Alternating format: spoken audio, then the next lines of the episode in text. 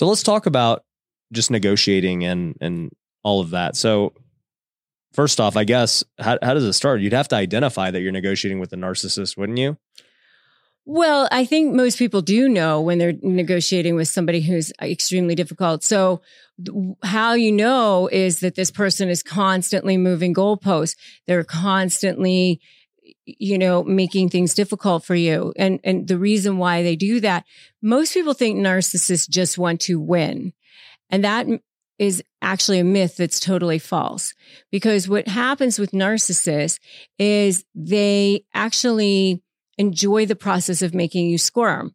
They enjoy the process of manipulating you. They enjoy the process of controlling you. So they will send over a deal. They'll send over a proposal and then they will actually change the terms on you themselves half the time. But you'll you'll sit there and you'll go, okay, I don't know, maybe, and you'll you, you might spend three or four days you know, going, I, this isn't really what I wanted, but you, you know what? I, I just want this done. So I'll go ahead and concede to these things. And, and then you, you go back and you'll accept all of their terms and they'll go, you know what? That deal is no longer on the table. Mm-hmm. I'm changing that because you took too long or this is happening now or, or whatever it is. And you think, are you crazy? Like I just accepted your own deal. And the reason why is because they enjoy the process of manipulating you and making you squirm. So I talk about this concept of narcissistic supply, which is anything that feeds their ego. And there's really two forms of it. One is the, what I call diamond level supply, which is their image, how they look to the world, which is the money, the prestige, the it might be like celebrity friends or it might be a big house or whatever it is, anything that's like the window dressing. But then there's the what I call coal level supply, which is manipulating you, making you squirm, seeing you sweat, making your life miserable. All of that is also very, very important to them. And so if they want to continue to lead you around by the nose, just because they enjoy that, that's what they're going to do during a deal. Right.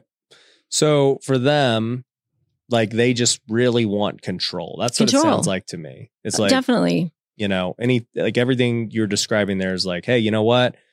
I don't like that you're making the decision now. I want to just get one last thing in so that I can say I, you know, made the deal or whatever. Well, yeah. Or sometimes they just don't want to let go of control of you. Yeah. Okay. So you identify they're a narcissist. What what do you do now? So that's where my slay method comes into play. And, you know, I, I tell people at this point, I've sold so many of them and I have people in over 100 countries and on every continent on the planet. I even sold one to a researcher in Antarctica. So I can literally say every continent on the planet at this point. So I know that it works. It's not theory. It's definitely you know, proven. And that is strategy, leverage, anticipate, and you. And so strategy is you have to have a very clear vision. You have to have a very clear goal. You have to have a, you know, you have to know where you're going. And this is really in life too, to be honest with you. You know, what is it that you want? So many times people, they think they know what they want, but when you sit there and you ask them specifically, what is it that you want? they can't articulate it. And I, it's so difficult, I think, sometimes when you are dealing with a person who is toxic, you, you, you say, I just want them to leave me alone. I just want them to stop lying. I just want them, you know, those are not specific goals. You know, what is it that you really want out of the deal or whatever it is? Be very, very specific. Have your own vision. And then you can start to create those action steps on how to get there. And this is for a great plan for life too. And in the book, I talk about that. And I actually also talk about the different types of high conflict personalities, the different types of narcissists as well, because that helps you with your planning. And then the next thing is leverage, which is you have to threaten a source of supply that's more important for them to keep than the supply that they get from manipulating you.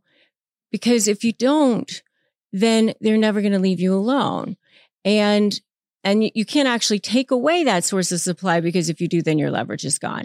So you, how do you do that? You do that through your documentation. So you do that through emails, through text, through whatever it is. But you kind of have to figure out how am I going to come at this? How am I going to present this? How am I going to uh, make this person feel like squeezed and motivated in a way that they're going to want to come to the table.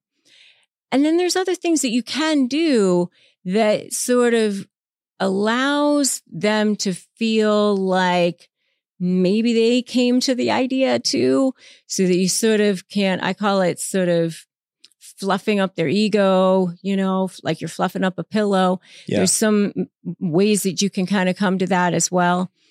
And then A, a is anticipate, anticipate what well, they're going to do. Before we get to A, I actually want to talk about leverage a little bit because I think this is an interesting thing with, you know, just even going through the method. I mean, with strategy, okay, we're going to have a strategy, we're going to have a game plan going into this. We want to be very clear on the outcome we desire.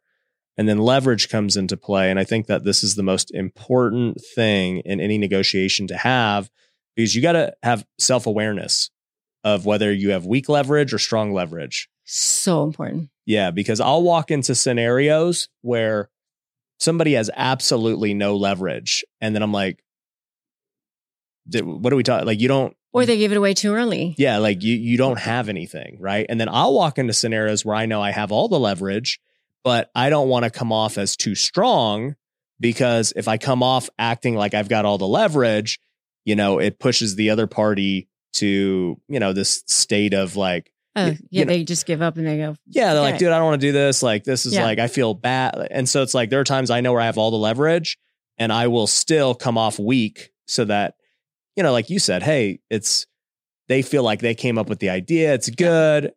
you know, whatever. Yeah. It's, it's really, really tricky. So, what I, I, in the book, I actually talk about where and when to present it because you definitely don't I always say that you, it's wise to use the element of surprise, um, especially when it comes to narcissists. Uh, so you don't give away anything until you are completely ready to. You, it's almost like you're building an invisible fence around them, and then you turn on the lights, and and then when once once it's turned on, then you, they kind of have nowhere else to go. And and the way you sort of present it is here's option a and option a is going to be basically what you want. Mm-hmm. and then option b which is dropping the hammer. And you know and you present it in a way that's yeah. hey i i don't want to have to do this yeah exactly i want this to be nice i want this to be great and so let's do this the nice way, basically. Yeah, that's how I usually approach it. It's like, hey, you know, you know, you come in on very friendly terms, trying to make it work, and you know, if it works, great. You never have to release option B, but you know, if they don't really understand their position in the negotiation, you know, it's like, look, I'm not, I'm not trying to be a dick about this, but like, this is the reality of your situation. Right. And and I talk in the book about ways that you sell it to them. Yeah. You know, here's why it's so great for you and right. and and how they can sort of come up with it as theirs in in a way as well. And and sort of decoy them too, you know, like oh, this isn't really what I want, you know this yeah. is really for you. you I hate this you, idea. What do you do when you're the one with weak leverage and you're very aware of it? Most people aren't aware, but let's say you you are aware. You're like, man, I'm coming in here. I don't have a lot here. Well, you have to create it then. You, you it, because if you don't have any leverage, then you know you got to figure out a way to create. You're some. just not valuable. Is really what is the problem.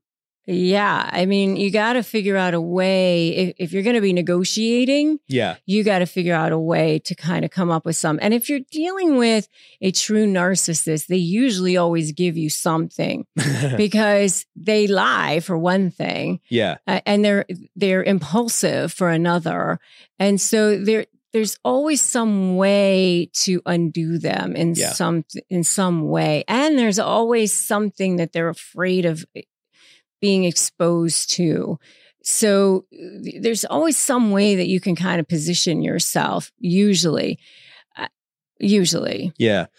I guess the thing that I think about is if you have weak leverage in walking into a negotiation, I guess it means that you haven't done a good enough job to that point to like earn the leverage.